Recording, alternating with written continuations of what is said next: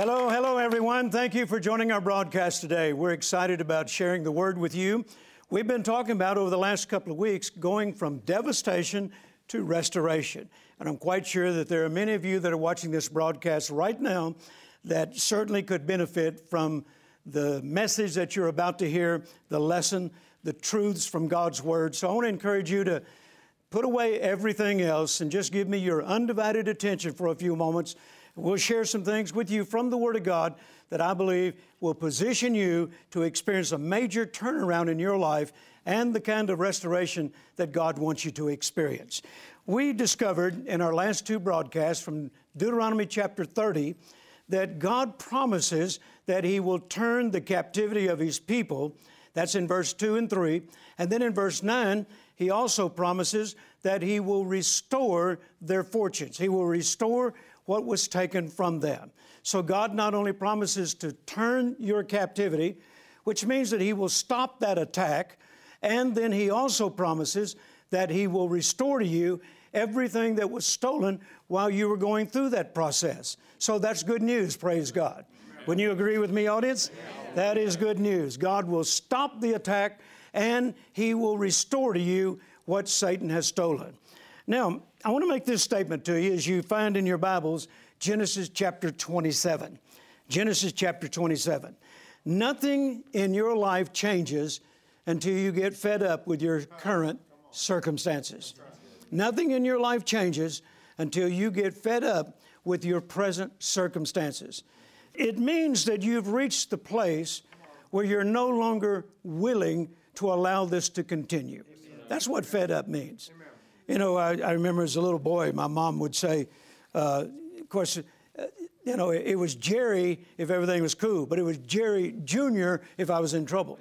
And uh, when she'd come in my room and say, Jerry Jr., I told you to clean this room up.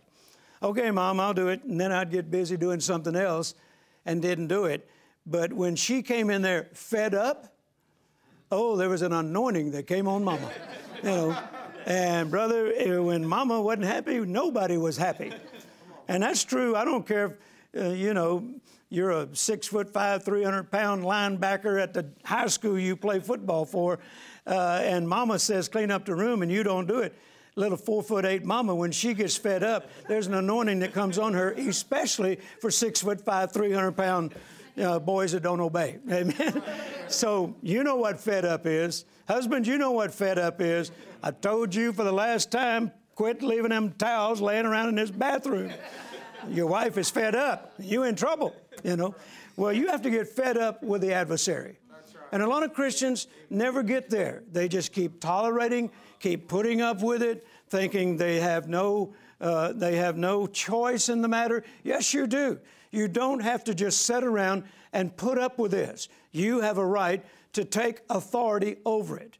Now, in Genesis chapter 27, it's the story of when Isaac was an old man and now he's about to die, and it's time for him to pass the blessing down to the oldest brother. And you know, uh, Esau and Jacob were his sons, and, and Esau was entitled to that blessing. But you remember how Jacob deceived his father into making him think he was Esau, and the blessing came on him. When Esau came and realized that his brother had deceived and, and received the blessing, then here's what he says in verse 34.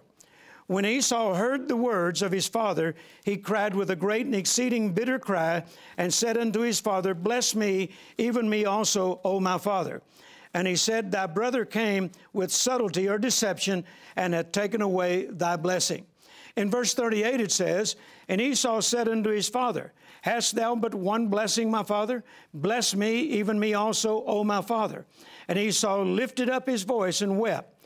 And Isaac his father answered and said unto him, Behold, thy dwelling shall be uh, the fatness of the earth, and of the dew of heaven from above. And by thy sword, now look at verse 40 very closely. And by thy sword shalt thou live, and shalt serve thy brother. And it shall come to pass when thou shalt have the dominion that thou shalt break his yoke from off thy neck. Now, let me just unscramble some of that Elizabethan English. What Isaac is saying to Esau is this you are going to be a servant to your brother. He will have dominion over you. However, there will come a time that you will have the dominion and you will break that yoke from off his neck. Now, if you read the Amplified, it will tell you when that time comes. It says, when you grow restive or when you grow restless. That means in Texas, fed up. In other words, he says, Esau, you are going to live this way for the rest of your life until you get restless on the inside. When you realize you don't have to live this way anymore and you begin to exercise your dominion, then that's when you're going to break this yoke from off your neck. Notice, if he never gets fed up or restless, then he's going to live that way for the rest of his life. That's what I'm saying to you today. I believe that's what the Spirit of God is saying to you today. Are you just going to sit there and allow the devil to destroy your life? Are you just going to lay back and, and, and live in this devastation? Are you going to allow him to rob from you for the rest of your life? Are you going to let him rob you of your destiny and your future when you don't have to? You see, if you grow restive or restless on the inside, meaning you have discovered from the Word of God that you don't have to live this way anymore. So that's what happened to me back there in 1969. I was just existing. I was just, as I say many times, I just a little speck on the universe. Nobody knew I existed to speak of. I'm just existing. I'm just barely getting by. I'm in survival mode. And then I heard the Word. I heard the Word of God, the truth. Now, I'd heard sermons before, but none of them impressed me like this sermon that I heard from Kenneth Copeland in 1969. He made the Bible sound real and not like some storybook. He made Jesus sound real, not like Santa Claus and Easter Bunny. And, and all of a sudden, I'm hearing truths that I'd never heard in my life before, and I found out that night I don't have to live like this anymore. Amen that I have a covenant with God. That if I'll make Jesus the Lord of my life, I enter into covenant with God and I have a right to walk in the blessing of God. And the blessing of God says that I can be the head and not the tail, above and not beneath. Well, I was living beneath. I was not above. I was beneath. I was not the head. I was the tail. But now I'm hearing good news that I don't have to live this way anymore. So what happened? I got restless. I got restive on the inside. I got fed up. I thought, if the Bible is true, and I can live the way the Bible says I can live, the way God wants me to live, then I'm not going to sit back and live this way anymore. And the first thing I did is get in the Word and study it day and night to find out God's plan for my life. And I found out God's plan was totally different than the plan I had, and it's certainly different than Satan's plan and I begin to feed my spirit and feed my mind the Word of God and change my speech and begin to talk the Word instead of my problems and talk the Word instead of all I'm going through. I'm not saying pretend you're not going through anything. I'm just saying don't major on that. Major on the Word of God. Speak the Word. And that's what I begin to do. Now, if you watched the broadcast on Monday, I told you about a time, uh, even after I went into the ministry, where Satan began to say to me after I'd, I'd kind of hit a wall in the ministry. And the devil began to say to me, You're a failure. You failed in business, you're going to fail in the ministry. Well, I told you what I did, what the Lord told me to do to overcome that. I didn't tell you the end result. The end result was that was 1976 when the devil was telling me I would fail in ministry. It's 2015 or maybe 2016 by the time you see this broadcast. Um, I'm not a failure, by the way. Praise God. In fact, I'm extremely blessed, highly favored, and very successful. Hallelujah. So I took the Word of God and, and pulled down those lies from the devil, and look at me now, praise God. And God can do the same for you. But you got to get restless on the inside. You got to get fed up with your present circumstances and then take action. People who get fed up are not passive people. They take action, they become aggressive. And that's what I had to do. And that's what uh, Isaac is telling Esau. If you don't want to live under the uh, dominion of your brother for the rest of your life, then grow restive, grow restless, get fed up, and you will then have the dominion, and you won't have to live that way any longer. Well, those, those, that principle is seen throughout the Bible. The woman in um, the book of Mark who had the issue of blood and uh, had been suffering for many, many years, spent everything she had on physicians but didn't get any better. She lived that way for 18 years, I believe the Bible says. And uh, she didn't get any better. But then that day that she heard, excuse me, that Jesus had come to town, and she heard that he performed miracles, and she felt in her heart that possibly a miracle could be performed on her. And even though she is sick, she is hardly able to, to walk, you know, a, a block in front of her, much less miles or whatever it took for her to get to where Jesus was. And yet she was determined that I am not going to live this way anymore. And she said, if I can just get to where he is and if I can just touch his clothes, I will be made whole. And she did whatever she had to do. Who knows what that little woman went through? The Bible doesn't tell us everything she went through just to get to where Jesus was. But I'm quite sure, based on her condition, that it wasn't the easiest thing she'd ever done. But what's happening? She grew restless. She didn't want to live this way anymore. She heard she could be free. And so she got fed up with her condition and she took action and she went to Jesus. And it happened just like she said. When she touched his clothes, she was made whole.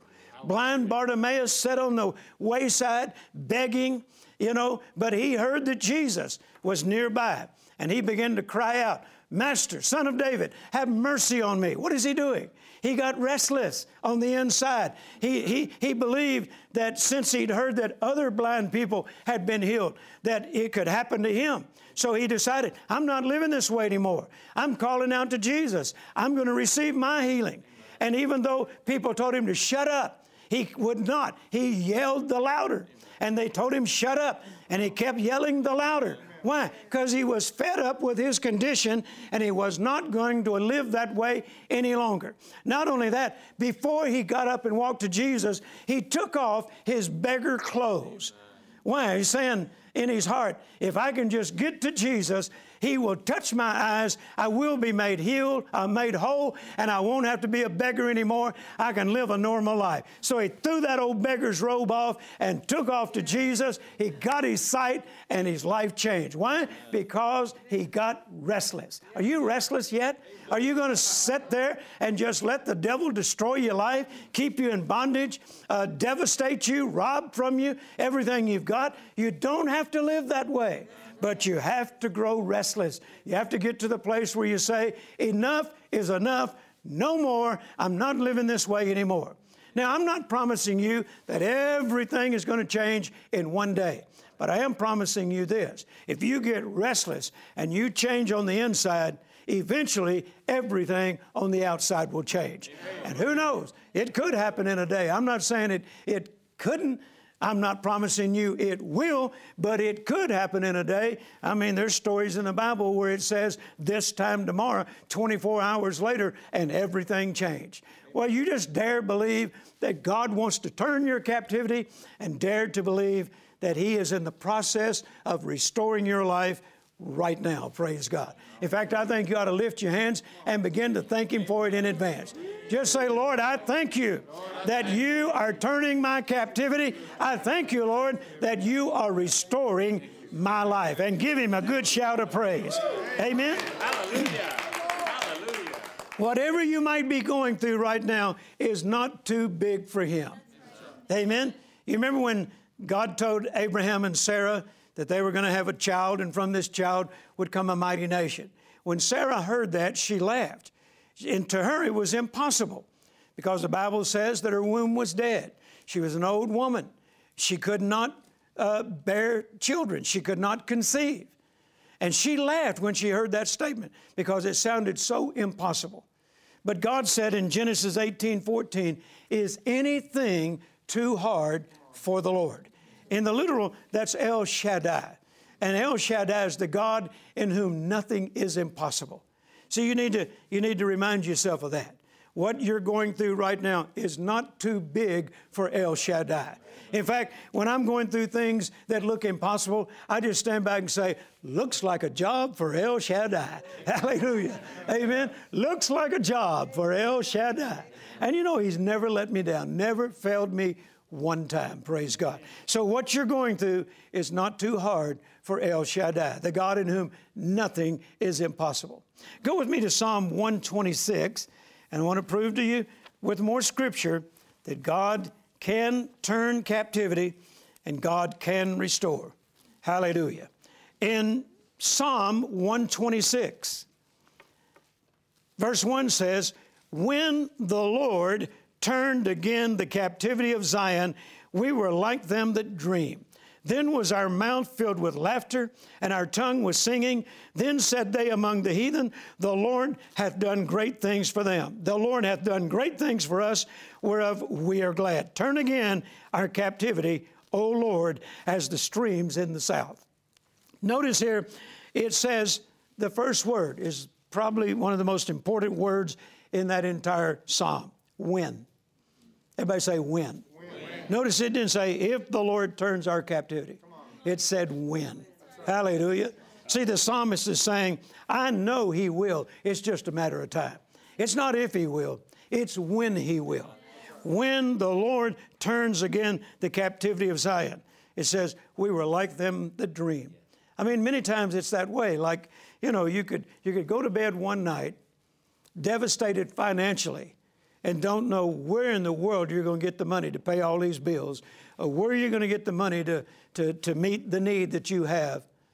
And the next day, God turn it around because you wouldn't give up. And I don't, I'm not talking about this all happened in 24 hours. It could, but you may have been in this process for days and weeks and even months. And yet, for days and weeks and months, you went to bed wondering, how are we ever going to get out of this mess? But then the next day, your turnaround comes it's like a dream. You know, the night before, you might have had some problems going to sleep because you had to cast all them thoughts down. Uh, uh, you know, this is never going to happen. How are we ever going to get through this? But then the next night, you don't sleep because you're rejoicing too much. It was like a dream. Hallelujah. Amen. One day I'm devastated. The next day, my captivity has been turned and I've been restored. God can do those kind of things. That's what he's saying right here. When the Lord turned again the captivity, it was like a dream. Our mouth was filled with laughter, our tongue was singing. Then said they among the heathen, The Lord hath done great things for them. Notice, even the non believer recognizes when God has done some big things in your life. So, once again, here it says that God can turn your captivity. And it's not if He does, it's when He does. Amen? Look at your neighbor and say, It's just a matter of time. Tell somebody, don't quit now. You're too close to a turnaround. Amen? Praise God. Now, some of you might be thinking, but Brother Jerry, you don't know the pressure I'm under right now. Hey, I got good news for you. You under a lot of pressure? Put a smile on your face. You know what that means? You got the devil right where you want him. He just fired his best shot. You're still standing. You're about to win. Praise God. Amen? When you're under the greatest pressure to quit, that's always an indication Satan is about to retreat. Hallelujah. He's fired his best shot, you're still standing, and you're going to win. So put a smile on your face. You say, Well, I don't know if I can do that. Well, there was a time when I didn't think I could either. And I went to the Lord and I said, God, I don't know anything else to do. He said, Stand. I said, I've been standing. He said, Then stand some more. I wanted to say, is there anybody else up there? I need a second opinion. but there's nobody else, you know, that's going to tell you any different than what God says up there anyway. And he said, stand.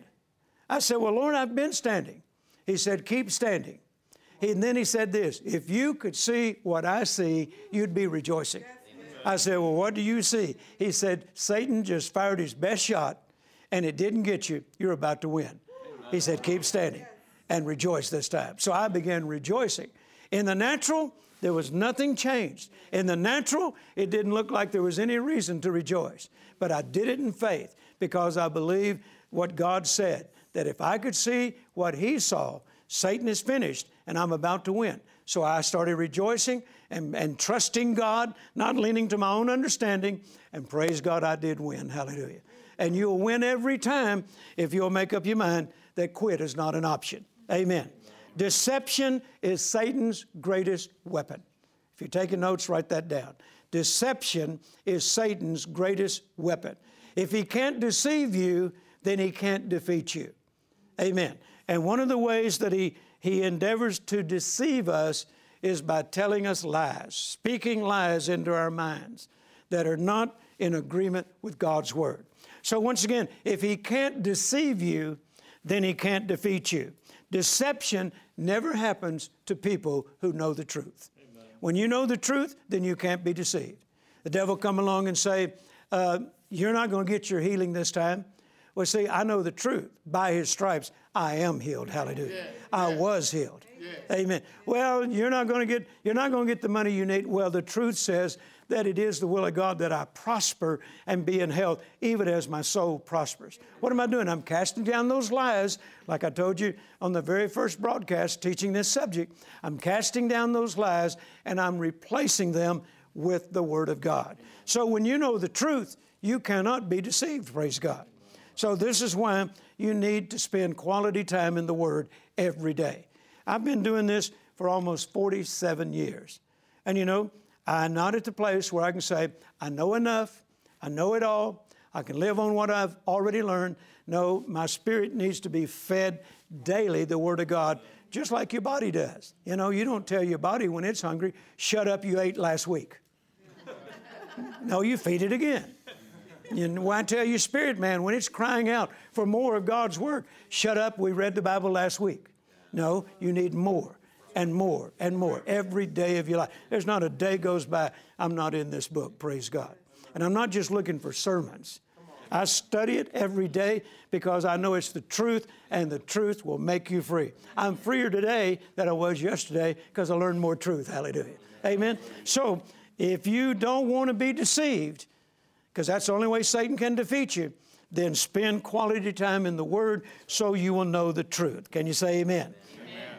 I thought I could get to Proverbs chapter 6 and verse 31 today, but my time is out, so I can't, so we'll save it for next week's broadcast. But let me just remind you of this restoration belongs to you, turning your captivity belongs to you. God wants you to experience that, and I'm not talking about years down the road. He wants you to experience it right now. So let me ask you this question before we go to our announcement Are you restless? Are you fed up with your present condition? If so, then get aggressive with the Word of God, and I'm telling you, God will turn it around. You're about to experience a major breakthrough in your life. Watch this announcement. I'll be back in just a moment.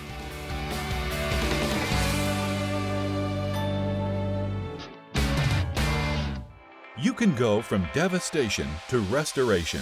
Has your life had setbacks? Has Satan attacked your marriage, your family, your health, or your finances? In the book, From Devastation to Restoration, Jerry Savelle teaches that regardless of the pressure you may feel, now is not the time to give up. It's the time to get fed up, march into the enemy's camp, and take back what's yours. You can get a revelation of God's great plans for your life. He wants your life to be better, improved, increased, and multiplied. In the three CD teaching series, How to Get Back Everything Satan Has Stolen from You, you can learn the scriptural keys to recover what the thief has stolen. God is ready for you to storm into the devil's camp and reclaim what is rightfully yours. Don't wait. Request the restoration package, including From Devastation to Restoration and How to Get Back Everything Satan Has Stolen from You today. Call or go online to jerrysavelle.org. Don't get discouraged. You are a candidate for God's restoration. Does it seem like everybody you come in contact is negative? They're always telling you what can happen, what won't happen, what's impossible. Well, that's the reason I wrote this book, and that's the reason why I preach these messages on CD, is so that you could have some positive influence in your life. If you'll read the book, From Devastation to Restoration, I'm telling you, it will energize your faith. It'll encourage you. It'll inspire you. It'll enable you to rise up with ammunition, praise God. The Word of God and show you how that you can get out of your present circumstances and move into the victorious kind of lifestyle that God has planned for you. And then on these three CDs, how to get back everything Satan has stolen from you. I not only teach this principle and show you step by step from the Word of God, but give you several uh, testimonies and illustrations in here. Some of which I wish I could tell you right now, but some of them are quite lengthy and I don't have the time. But you would hear every one of them on these CDs. They're not just my testimonies, but testimonies of people that heard me preach this, applied the principles, and God honored it in their behalf. So I want to encourage you to don't delay. Order these resources right now. Go on our website or order by the phone number that's on your screen or the address, however you uh, is most convenient for you. But order them now. Don't don't put it off. Don't think about I'll do that uh, later today. No, do it right now while it's fresh in your mind. And I'm telling you, when you get these in your home and you begin to read them and you begin to listen to them, you're going to be glad that you placed that order because I know the potential it has. Praise God. I want to also encourage all of our uh, viewers to get in one of our meetings somewhere in your area. I'm preaching all over America, all over the world, actually, and we've got meetings coming up. And uh, you can log on to our website and find out where we are and come and join us. One of my great joys is when partners come to our meetings and say, Brother Jerry, I'm your partner. I tell people all the time, that's the greatest compliment you could ever get me, uh, give me, uh, telling me that uh, you believe in me. You believe in the call of God on my life. So, partners, I'd love to see you in some of these upcoming meetings. Go on our website, you can find out where we're going to be. Also, if you don't receive our Adventures in Faith magazine, please uh, check that out. It's free, we'll send it to you, and uh, you can begin to uh, receive articles in that magazine, not only from me, my wife, and, and others as well, but they're encouraging messages. Uh, that you can carry around with you and read in just a matter of a few minutes. Also, don't forget social media Facebook, Twitter, Instagram. Uh, our, our mobile app supports all smartphones and tablet platforms. And then also, we live stream our Sunday morning service from Heritage of Faith right here in Crowley, Texas, and it's shown at 10 a.m. Central Time. So if you're, if you're not in a church somewhere or you can't get to church, maybe you're traveling, you're in a hotel or something. In fact, I've watched it many times on my uh, iPhone. When I wouldn't be there and Pastor Justin's preaching, I might be in an airport somewhere, flying somewhere to preach, and I just turn it on and watch the service, praise God. How convenient is that? So make, uh, make use of those valuable tools that we have made available to you. I want to encourage you, if you're not a partner with us, please consider being one. A partner is someone that supports the ministry not only prayerfully, but financially on a consistent basis. We love our partners, and we'd welcome you to be one of our partners in the days ahead. Thank you for watching. We'll see you next week, and remember this your faith will overcome the world.